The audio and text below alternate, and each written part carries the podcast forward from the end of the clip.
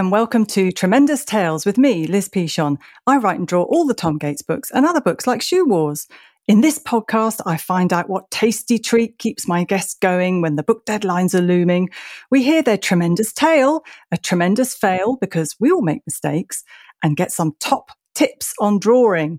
There'll be a lot of lovely book recommendations and I'll, also be asking you, the listener, to join in and play along with our spectacular game we're calling What's That Sound? for obvious reasons. My talented guest today is the fabulous Stephen Lenton. He is a multi award winning illustrator, originally from Cheshire, now working in his studios in Brighton and London. He has illustrated many children's books, including Head Kid and The Taylor Turbo Chaser by David Baddiel, the 101 Dalmatians, adapted by Peter Bentley, the Shifty McGifty and Slippery Sam series by Tracy Corderoy, Frank Cottrell Boyce's fiction titles, of which there are many, and Steven Butler on the Sainsbury's prize winning The Nothing to See Here Hotel series. He's also illustrated two World Book Day titles and regularly appears at book festivals, live events, and schools across the UK. His picture books, Octopus Shoctopus, written by Peter Bentley, has won the FCBG Best Picture Book overall and overall winner category. It's also just charted at number four on the books loaned out uh, from public libraries in the past year. We love libraries, and I hope everyone listening will go out and join their local library and take out even more of Stephen's books. The Genie and Teeny series is his first foray into children's illustrated fiction and was long listed in the Alligator's Mouth Award. Stephen only lives down the road from us in Brighton. He has the cutest dog in the world called Big Eared Bob that I'm yet to meet, but I'm hoping it won't be long. Um, so, hello, Stephen, and how are you? And thank you so much for being very patient. We've had a few technical issues this morning. You've been very good, um, um, but we're here now, and the joys of tech. We are. That even though you live down the road, it's actually easier to do it separately. But um, how are you and what have you been up to this morning? Tell us what you've been I'm up to. Very good, thank you, Liz. Um, it's so nice to see you eventually without a big delay. I felt like I was in Australia. I've never been to Australia because I felt like I've just visited Australia without delay. Ironically, no. we'd probably get a better tech thing for if you were in Australia than just down the probably. road. Well, next so time, you... get me on next year and I'll go on holiday to Australia. What have you been up to this morning? I saw that you were at our lovely local bookshop, the Book. I was, yes, because it is, well, I don't know when you'll be listening to this, guys, but it is a National Bookshop Day today. So I thought I'd pop down with Steven Butler and our dog, Big Ear Bob, as you've mentioned, who you will meet soon, I'm sure, to Book Nook. I bought a couple of books, um, including Alex T. Smith's new one, um, The Grumpus, which looks absolutely beautiful. And yeah, we uh, drew a little Genie and teeny Genie outside as well. And um, our other friend, Nick Sharratt, is going to do, well, he's doing an event this morning as well. So it's very busy at the Book Nook in Hove. Oh, we're so lucky to have such a brilliant local indie bookshop. They do an awful lot of very. work with us. And there's uh, weirdly, there's an awful lot of illustrators and authors that live down in Brighton in this part of the world. Why do you think that so many? What are you doing I don't here, then, know. Well, I came here because it was slightly more affordable than buying somewhere in London.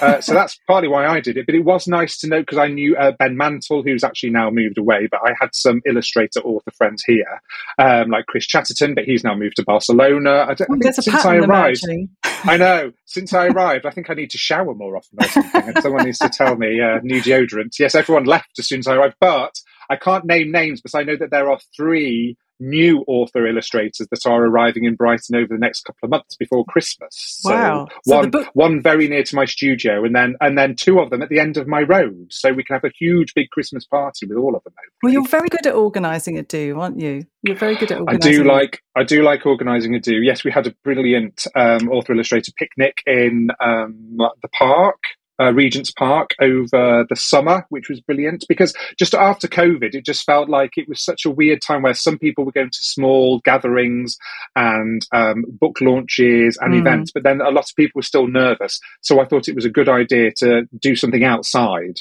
Yeah, and don't um, pretend like authors and illustrators. I mean, actually, we do spend quite a lot of time on our own with our own thoughts, talking to ourselves. Yeah. So it's actually it is quite yeah. nice to get to get out and have a chat. Which is partly, you know, when I meet authors and illustrators, they've always got really interesting stories, and I actually don't know anything about how you started. So is this what you imagined doing hmm. when you were a kid, and how did you get started in the world of illustration? What kind of kid well, it, were you?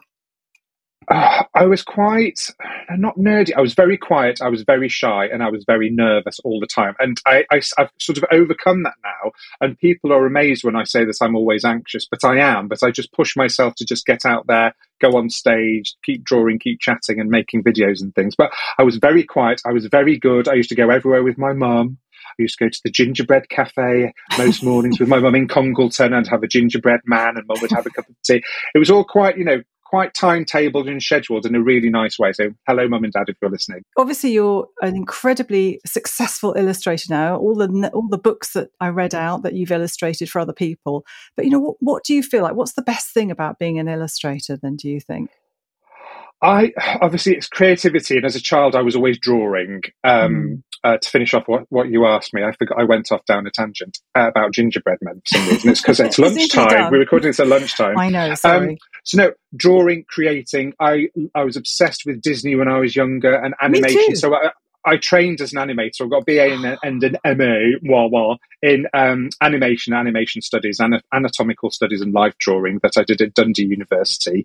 And I think it's just just being creative makes me happy, and so doing something that makes you happy as a job that almost doesn't feel like a job is the goal for everybody. It doesn't necessarily mean you need to be an illustrator. It might be football, it might be netball, it might be hockey, it might be being a rocket scientist, it could be absolutely anything, a teacher, you name it. You know, if that thing makes you happy and you can earn some pennies doing it so you can afford to live and have a nice time, then that's the end goal, I think, really, isn't it, for, for a career and, and happiness. So I've just grown Mark accustomed and I are nodding furiously, just going, yeah. yes, yes, that's absolutely true. true. true. Yeah, true. no, it really yeah. is.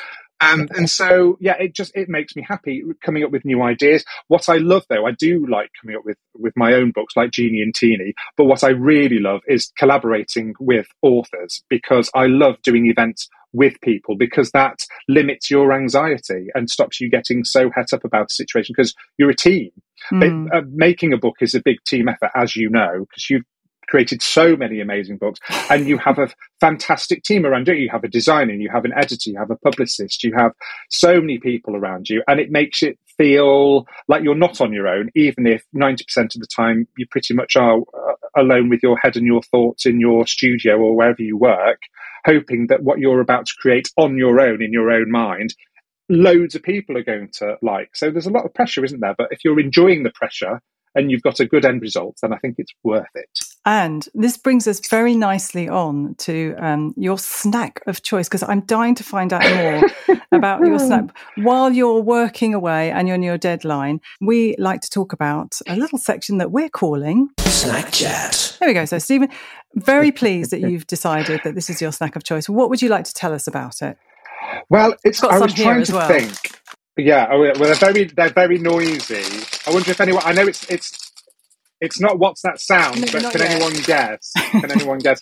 Um, they are they're quite quite old school. Although I feel like they're fairly a fairly modern snack, and I guess they are, but they've been out for years and years, haven't they? Mm. Um, when you asked me to um, think of my favourite snack, I want I, I, I thought, oh, there must be something unusual that I eat or something strange, but I don't think there really is. So my go-to is a tangy cheese Dorito.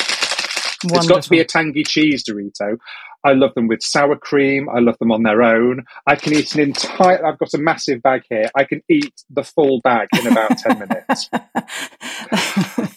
it's the, it's the. I like all the Doritos. But the tangy cheese is your favourite. Tangy cheese, yeah. It's that. It, obviously, they've all got a great crunch. That that satisfying shape.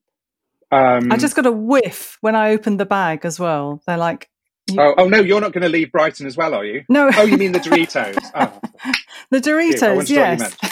okay, yes, yes, the cheesy Doritos, not the cheesy feet or anything. Yeah, they're very pungent but it's a very strong flavor. I often try and search for the one with the darkest color, you know, the most orange and dark, because that's going to, you know, burn the roof of your mouth off sometimes. And I find them comforting. Um, also, they're so adaptable. Like I said, sour cream, you can, um, you know, add um, salsa, you can add cheese, bung them in the microwave, bung them in the oven. They're very adaptable. So you could basically live off Doritos. Obviously, we're not encouraging the, our listeners just to No. live on Doritos. Well, also you have to. uh, Well, the older you get, you have to limit your intake of anything that's exciting because you just put weight on like that, don't you? So you have to be careful. well, I was trying to look up a few sort of facts, like I've been doing with all the snacks. So, and when you when you sort of Google it, this is not like a lot of fact checking here. So people also ask, do do Doritos actually have cheese in them? And apparently there are more, Oh. there are more than 30 ingredients, including Romano cheese, cheddar cheese, buttermilk, red and green bell pepper powder. So there's lots of other things that we can't Mm. pronounce. And actually, Yeah. Doritos is a word of Mexican Spanish origin.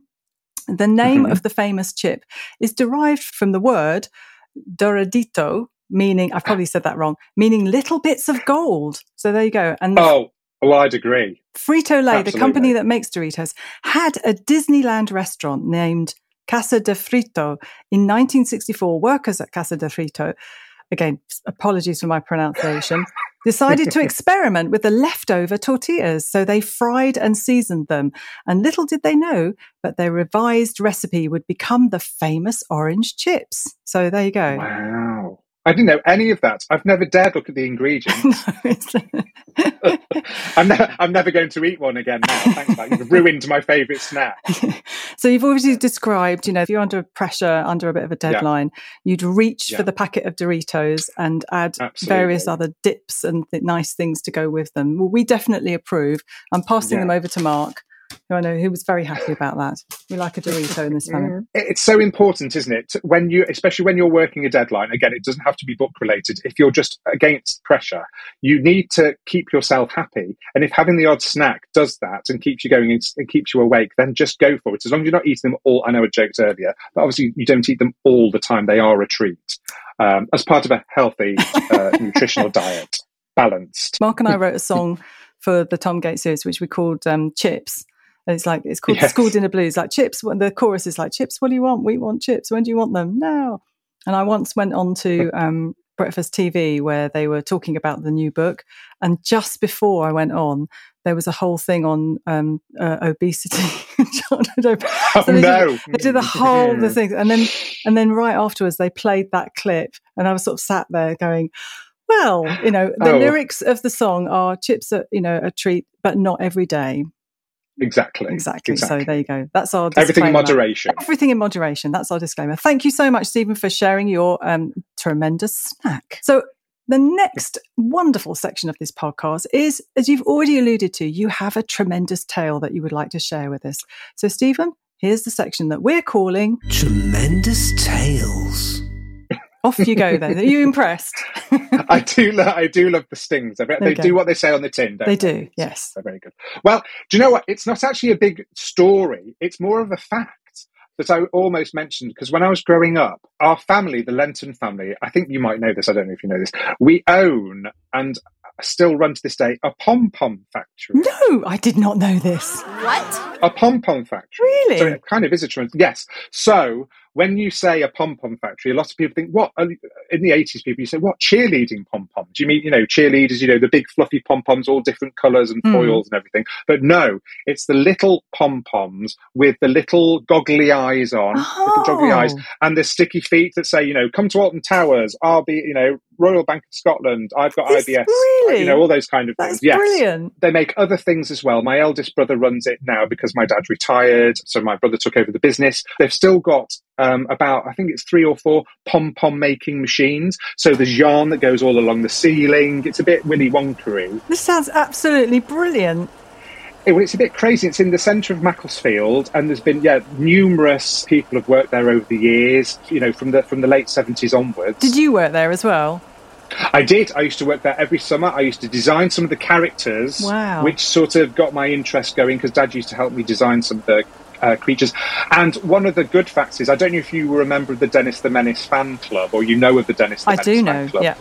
Well, all the fluffy Gnasher badges were made and designed by my dad in Macclesfield. So they all came from our factory in Macclesfield. So a little Dennis the Menace fact there as well. So yeah, I would work there, sometimes designing. Majority of the time I was bagging up pom-poms, so weighing pom-poms and putting them in big bags. And then they would go to the outworkers who have glue guns, glue sticks, sticky feet, ribbons, the eyes that stick on, and they make over a weekend. They would make thousands of pom pom creatures, and then they come back to the factory on a Monday morning and hand over the goods, and then they get their pennies, and then all the pom poms get shipped off to wherever they need to go around the world. So it was really quite cool. It was like being Greg from you know inside the factory. Uh, it was like being I was inside the factory just with more hair. As a kid, though, I was I was always fascinated. I even remember the bits on Play School that I used to watch when I was really little.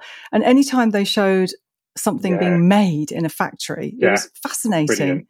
That Yeah, must have been. So, that, did yeah. your friends ever? Did you ever give like little tours? Like your friends would come in from school and have a look around the factory. Sometimes, and yet some of my best friends at the time, they would come and work with me as well because they Oh. used to be really busy over the summer. I don't know how busy it is now. Uh, yeah, it used to be really busy. So some of my friends used to make the POM characters over the weekends or, or during summer holidays.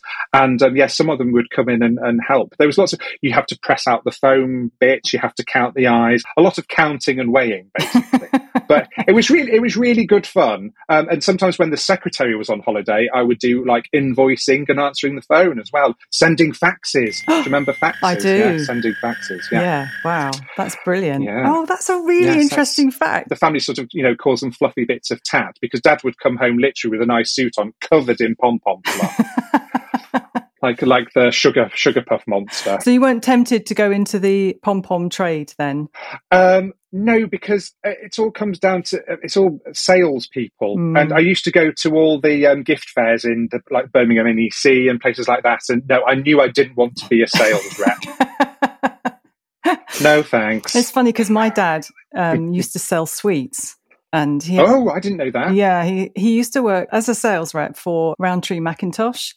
And there was Oh, a cool. there was a big factory in in Bermondsey in London called Shuttleworths. And when it closed down, him and a few other people they set up their own small company, and they used to sell pick, Right. pick and mix. So they were the fir- Oh, one of the first people before Woolworths to do pick and mix, and they used to Oh, supply all the they used to supply supply all the sweet shops. It was actually sort of the Woolworths thing that their business kind of went off because everyone was Oh, doing it in yeah, Woolworths. they took over. But all my friends just thought it was incredible because he, he would have these huge bags of sweets just in the back of the car. Yeah, And we'd, yeah. we'd have to drive them, you know, to the sweet shops. And we used to do all the school fairs and things like he would supply. We'd have a sort of stand where we'd supply all the little bags of sweets and everything. And everyone thought it was great. But, you know, it didn't do very much for my teeth, I think. I bet, I bet. Although they look lovely now. You've got, From you've the got a pair of front. Gnashers, gnashers, going back to the pom pom. Got to look after your teeth. Oh, that's such a good story. Thank you so much, Stephen, for sharing your fantastic, tremendous tales about the pom poms. I'm never going to look at them in the same way again. I will know where they come from. So now we come to the section where obviously we're calling it. So we've got a special sound for you today, which Mark has been working ooh. working for absolutely ages. Um, I'm Now, sh- this is the bit I've been nervous about because you can prepare for everything else, but you can't prepare for what's that sound. exactly. I'm sure you've had a sleepless night of excitement waiting to play our game. So here we go. Okay. Let's have I'm a really listen. You can play at home. Okay. Listen, we want the listeners to try and play along at home as well, or wherever you are. Okay.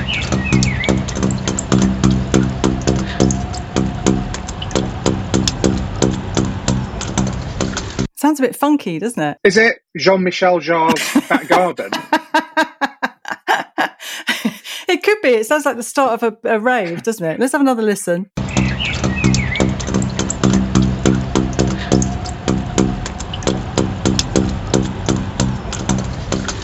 I'm kind of being thrown here because I can hear tweeting birds at the same time. So It sounds a bit like a squirrel stuck on a washing line and he's doing SOS on it, like dung, dung, da, dung, dong, trying to. It sounds bizarre. It sounds like nothing I've ever heard in my life. Oh, well, before. this is that's a really good. difficult one. Okay, let's have another. Can you give us any clues then? Well, I, I I, do you know what? I'm, I'm going to I'm going to stick with the squirrel doing an SOS thing with little paws, just going ding ding ding ding ding. Yeah, going like help, help, Yeah. help, help, help, help, help. It's that's I'm baffled, absolutely baffled. One more It's listen. outside. Time, one more time. Let's have a listen. Outside, Yeah, okay, okay, one more. Sorry, it's yeah. totally natural. No human interference. Oh. Oh, okay.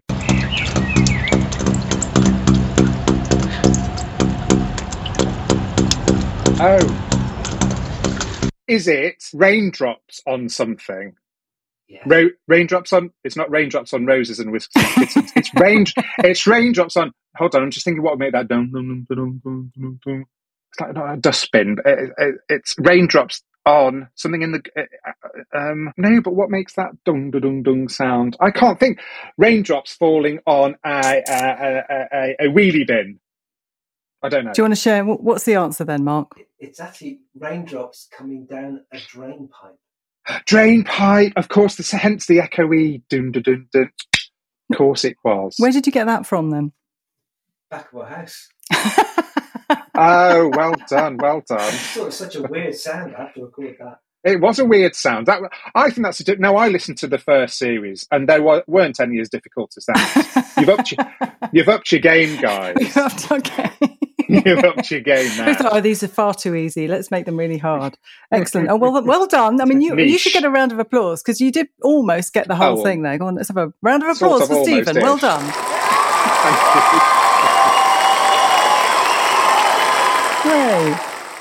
So, on this podcast, we also like to talk to people about their tremendous fails because Oh. we always think that sometimes you can learn more from the things that go wrong. So, Stephen, have you got a tremendous fail that you'd like to share with us? I sort of had, but it sort of came good in the end. It could have gone horribly wrong. Well, we like- we like those particularly. fail. So now you know all about World Book Day, don't you, Liz? I you do. heavily involved in World Book Day. Well, I was involved. Me and Tracy Corderoy, author of the Shifty McGifty and Slippery Sam series, were going to was it Aberystwyth? I think in Wales. We were going to Wales. Now it was just before the Beast from the East hit. So was that about four years ago? Hmm. I think. That, so, the beast from the east, that would be some really, really bad weather. Absolutely, really, really And not like a- horrendous a- weather. Not like a fairy tale creature. no, no, sadly not. So we got there. We were with our boss from Nosy Crow, Kate Wilson, and there was a lady from Macmillan as well called Alex. And there were no trains Mm. going from one side of Wales to the other. So Kate hailed down a taxi. Fortunately, with um, people who had big purses, so we ha- we had to hire a taxi from one side of Wales all the way to the other side. So that was a bit disastrous. It took about two and a half hours Oh. and the, the taxi driver was not the friendliest chap and he kept stopping for various reasons and left us in the taxi a few times anyway eventually got to the hotel all was fine went out for a meal that night me and tracy were sitting near each other frank cottrell boyce was there Oh, name drop. um, uh, yeah, Clonk. everyone was kind of all right. Kirsten Grant, who at the time was running World Book Day, she was coming to join us for the meal or a drink. She fell over and uh, broke her ankle. oh, no. Then we wake up in the so that was terrible, quite a tricky day. And then we woke up in the morning, and I don't know what. Now I'm, I'm not going to go into details. Don't worry, because this is a it's a family show. I woke up in the morning and I thought, oh, my tummy doesn't feel right. Anyway, kept an eye on that. Went down. We got to the venue. Everything was sort of all right. Kate Wilson comes up to me during our tech run, and she said.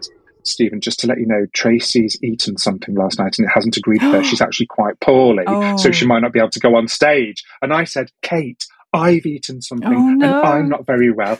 So basically, me and Tracy were high fiving, sharing the one toilet behind the stage, hoping that we weren't going to have an accident on stage when all the audience were coming in. And it was just awful. We were And just how many, how many children thinking- were there? How, who, how many people were there was about there was about three thousand Brilliant. filling this big auditorium in Aberystwyth. so we were just so panicky, and we went on. We did it. You did it your all event. went okay. It was all. It was all fine. Yes, we didn't. Yes, we didn't have it. no accidents. It was all fine. And then, but then at the end, because of the weather was so bad, all the schools had to leave. So we didn't meet any of the children. We didn't sell any books, Oh. and we just had to go home, hopefully not having any um, untoward accidents on the train back. So it was kind of a disastrous day, and it was a sort of pretty epic fail. But the children didn't know, which was fine, and there was no, yes, no unhappy accidents. So it was all right in the end. But it just goes to show, you know, you've got to have faith. Again, it was nice because I was with Tracy. Unfortunately, we were both ill, and we don't. I can't remember which hotel we were at. We'd obviously both eaten something because everyone else was absolutely fine. Um, but another thing, there was a bit more of a fail because I had to draw one of our characters, Red Rocket, who's the um, baddie Red Panda in Shifty McGifty.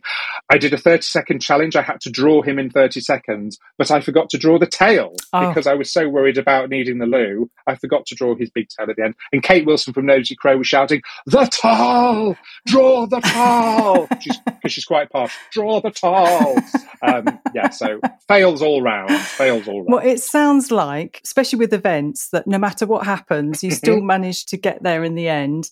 And also, Yes. you know, I think when you are an illustrator and an author, you don't actually ever think about how much events play a part in what you've got to do and finding out No. ways to do it. So I like the fact that you struggled through. Well done about that. And uh, you got there in the end. And also, you got to We have a, a great, I bet that's a story that you have told a lot. It is, yes, With because when people talk about yes, yes, I, I didn't go into all the details here, but um, yes, there was nothing, nothing too terrible. happened. well, it's a tremendous fail that actually ended up being okay in the end.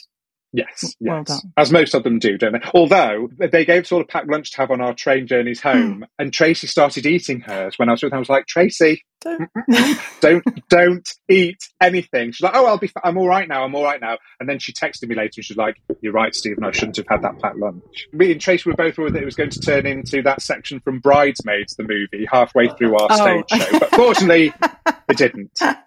It's happening. It's happening. Most of our listeners it's probably wouldn't know about that, but there you go. We can, we No, can good, visualize good. it. Actually, probably best not to. Anyway, don't visualize. don't visualize it. No, thank you so much for your um, tremendous fail. So now this is a really good time. You you are an absolutely brilliant illustrator. Now you're you're writing your own stories as well. So I'm really curious. You've mentioned Frank Cottrell Boyce and some of the other people that you work with. How does that work then, Stephen? What do you do? Do you get the text and then you read it all through? Yeah. And how much how much say do the your fellow authors do they have in the work that you do and the characters that you develop?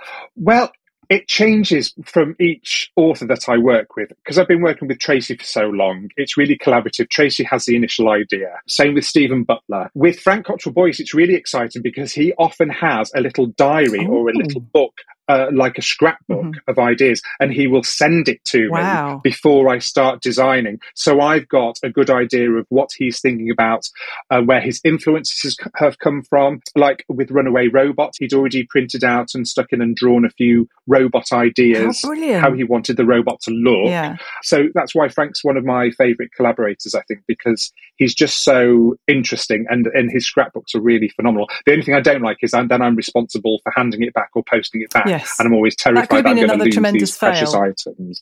That would have been a classic tremendous fail, yeah. But um, but then and that, but then it's very different with David Baddiel because he's so busy working on lots of different programs and things. I don't have as much interaction with him, although I did just spend some time with him at the Bath Festival last weekend, and we had a chat um, because we've got our new book coming out called Virtually Christmas, Ooh. which is exciting. Lots of Christmas books out. Oh, that's interesting. Yes. So, have you got any sort of top tips or something that you'd recommend, especially Yeah. for children that if they're just starting out? I'm sure you get asked lots I- of questions. Yeah, well, I do. Obviously, we all do lots of draw-alongs uh, um, in person and on and on um, YouTube and everything, don't we? And I always say because sometimes when we're drawing, we draw in a big flip chart or uh, you know a big piece of paper with a big marker pen, and sometimes the children feel like they have to fill the space, they have to work large.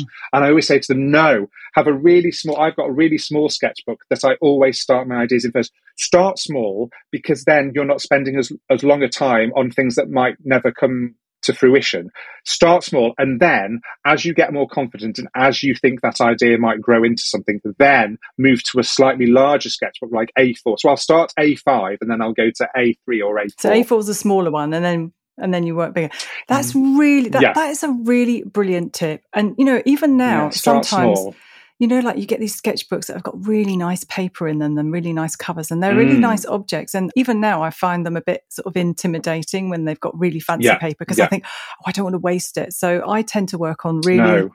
thin, just you know, I, I Yeah, don't work go. any I'd paper. Yeah, yeah, small and cheap, I think, and also just work on different bits of paper and stick them in your sketchbook. It doesn't matter. It also makes the sketchbook look more interesting for people to look at as well. A bit more, t- you know, more textures and different sizes of paper. Yeah, but always start small because sometimes I do see children struggling because they feel like, and also if they're using a thin pen or a thin pencil, you're not going to cover a big sheet of paper with that. You need a thicker paintbrush or a marker pen. So start small and also use a small a small nib or a a 2B pencil. I wouldn't go underneath a 2B pencil because that gives you a better depth of line Excellent. um, as well. So make sure, uh, yes, minimal um, um, And 2B, B of two. in, case they, 2B. in, in case they don't know, the the, the diff- pencils come in different hardness and softness, and they have like a yes. so an HB is what is right in the middle, and then Yeah. four. The, if you get like four B is a very soft pencil, Um, and Yeah. then so the two be is a nice In between. That's a nice perfect. Yeah. Good Yeah. tip. Just soft Excellent. enough. I'm thinking, yeah, that's a really good tip. Well done, Steve. That will be a very useful tip to pass on. Thank you for that. Yes, Um, no problem. and um, this is the part that we also uh, love to get a recommendation of a tremendous book. So anything that you've read when you were a child or any kind of book that you're reading now, it's just something that you can recommend. Well, everyone goes on about Roald Dahl and everything, but uh, my go-to book is the original version of James the Giant Peach. Actually, not the illustrated one by Quentin Blake. It was Nancy Ekholm Burkert, who Right. is my favourite Roald Dahl illustrator. I love it. My friend Jonathan Lloyd had it when he was little, and I remember saying to Mum, "Mum, look at the cover. There's a peach and there's sharks underneath, and there's seagulls and there's insects. It- It's such a cover that it really draws you in, and you have to just read that book." So that's an oldie, but one that I'm obsessed with at the moment, which I highly recommend, is by my friend Tor Freeman, who is the illustrator of Richard Ayoade's new book. Now, it's all about the book that didn't want to be read, and it's all from the perspective of the book talking to you as if it's being discovered by a child. It's very, very clever. It's incredibly funny. Tor Freeman is a genius and she really adds a lot to Richard's text. So it's sort of part graphic novel and sort of part book autobiography. It's really weird, but it's In a good way. absolutely brilliant. Oh, do you know, A- absolutely brilliant. you're the second person on the podcast that has recommended her. oh, well, there you go. So that's She's, well, I mean, Brilliant. And, and also use the words, she's a genius. yeah, she just she just is. She's she's so so very good and uh, yeah, underrated. I would say. I think there should be more Tor Freeman bits and Well, pieces let's- out there. She's Let's spread Just the wonderful. word. I think it was Sarah McIntyre, wasn't it? Sarah McIntyre, when she was talking about oh yeah, comics Yeah, I and think she's a fan. Yes, and Nadia Shireen as well. I think is a Tor Freeman fan. Well, I think she's Um, even more now. Yeah. Oh, and I should also mention because my partner Steven Butler, he's got an amazing. Christmas Is he giving you the out, evils? um, is, is he looking at you? next week. no, he's in the other. He's in the other room um, writing. Um, he he's writing a sequel to Spooked, which came out a couple of weeks ago. But he's got a very fancy book with um, with your publisher Scholastic. Yes. actually, funnily enough, and it's called Humbug: um, The Elf Who Saved Christmas, and it's got sprayed edges and it's got two foils and it's embossed. And it's it's a lovely sort of love letter to the NHS, and it's just magical, and it makes you cry, it makes you laugh.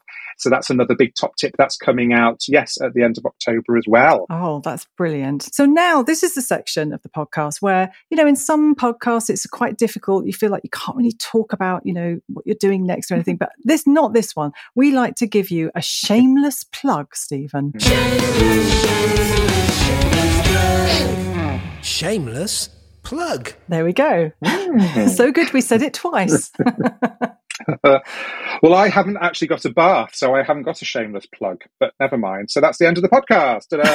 No, thank you, thank you for letting me rabbit on about my book. So I, I basically in in the midst of lots of series. So I've got uh, a new Genie and Teeny is coming So out. this is that's a number book four that- coming out. This is a book that you've April. written. You've written these books. Yes. And these are the first Yes, books that you've written. So most of the time you've collaborated, but these ones you've actually written. I wrote a picture book a few years ago called Princess Daisy and the Dragon and the Nincompoop Knights, which was really fun. That's the first picture book I wrote. But yeah, I just decided to write some fiction, and my agent um, sort of encouraged me, and I had a go. And yes, so it turned into the Genie and Teeny series, which is going pretty well so far. And number four, Wish Upon a Star, is out in April. And also out in April is the sequel to How to Grow a Unicorn, which is called How to Grow a Dragon Brilliant. um, which is written by the brilliant new author Rachel Morrisroe, who's a genius at rhyme, magical rhyme. And we've signed up to do How to Grow a Mermaid and How to Grow some other bits and pieces as well. So that's going to be a long running series, cool. You're going to be very busy. Um, Are you doing yeah, so? You, new shift. you're doing lots of you're doing lots of events and stuff, and you really enjoy doing those now, don't you? But yeah, no, I do love festivals. Had a great time at Henley and Bath.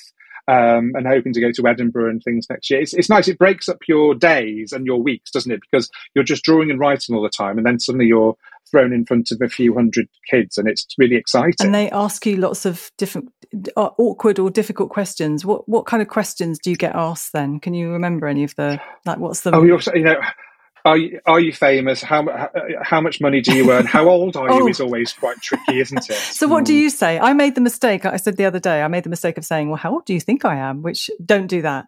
Oh, never say that. No, I know, I'm learned. I just say, well, uh, Steven with a V, which means I was born late seventies, apparently, because Oh. um, Steven with V's were very trendy in the late. You're still trendy, So- and then Steven. Oh, thank you. Stop it. What are you after? um, you're not having any of my tangy cheese Doritos. and I've got my own, Um, thanks. Look. Oh, yeah. Mark's eaten them all. yeah. Um, yeah, no, I'm trying to. I haven't actually had any terrible questions um, at, at any events, but it is, you know, and you do get asked if if you can go to the loo quite a lot, especially at schools. Oh. Can I go to the loo? Your events sometimes are for younger, ch- not all the time actually. You'll that may be the picture book events, aren't they? The smaller, the younger. Yes, the picture book events is just a four four up, and then yes, with the genie and teeny, and when we're doing nothing to see here hotel with Steven, um, then yes, you get more more. Um, I won't say more intelligent questions, but just older questions, where you know uh, about your career and how to become an author or an illustrator. So um, yes, the questions get slightly less awkward the older the children are. or I don't know, I, you know, when people say like, "Are you famous?" or "Do you know any famous people?" That's the other one. Do you know anyone really Oh, famous? yes. Do you know any other famous authors? Yeah. And you've got, you can say, "Yes, I do." Like Frank Cottrell Boyce, David Baddiel. Yeah, Liz Pichon. Well, yeah, yeah. but you're famous, Liz. You've got your own TV show. You've got your own podcast, which I hear is amazing. this episode. My podcast is all down to the fabulous guests that I have on. So Hey. exactly, and you know, I'm. I think everyone listening will be absolutely bowled over by all the stories that you've told. You've got so many amazing books. There's loads of books to look forward to. All the collaborations you do, all your own books as well that have coming out. Genie and Teeny, isn't it? Genie and Teeny. Teeny, yeah, Teeny yeah, Tina yeah, yeah, yeah. They're so cute. They're like like little dinky size, but a really Oh, lovely size book you. as yeah. well. And it's a really nice age group. So Although it, it has been amazing, but I do feel that the highlight of this podcast has been the raindrops dripping down a drain pipe. So thanks, thanks, Mark. yes, Overshadowed by a drain pipe. yeah, but you got it though. That was amazing. Yeah. Anyway, mm, so sort of. Huge, great thank you from both of us. And I said, I know that everyone's going to really Oh, enjoy listening and finding out all about the books that you've recommended. Like I said, we'll put everything up on, on the website. There'll be links to Steven's uh, website and all the books that he's talked about. And all I can say once again is um, we will meet Big Eared Bob at some point. Absolutely. And, um, maybe today. Yes! Maybe Oh, today. that would be exciting. Look, look, see how excited I am. Not that I don't Mm, want to meet you as well, Stephen. but yeah, that's brilliant. Thank you so much. A huge round of applause for Steven Lenton. Hey, thank you very much. Thanks, guys. That was great fun.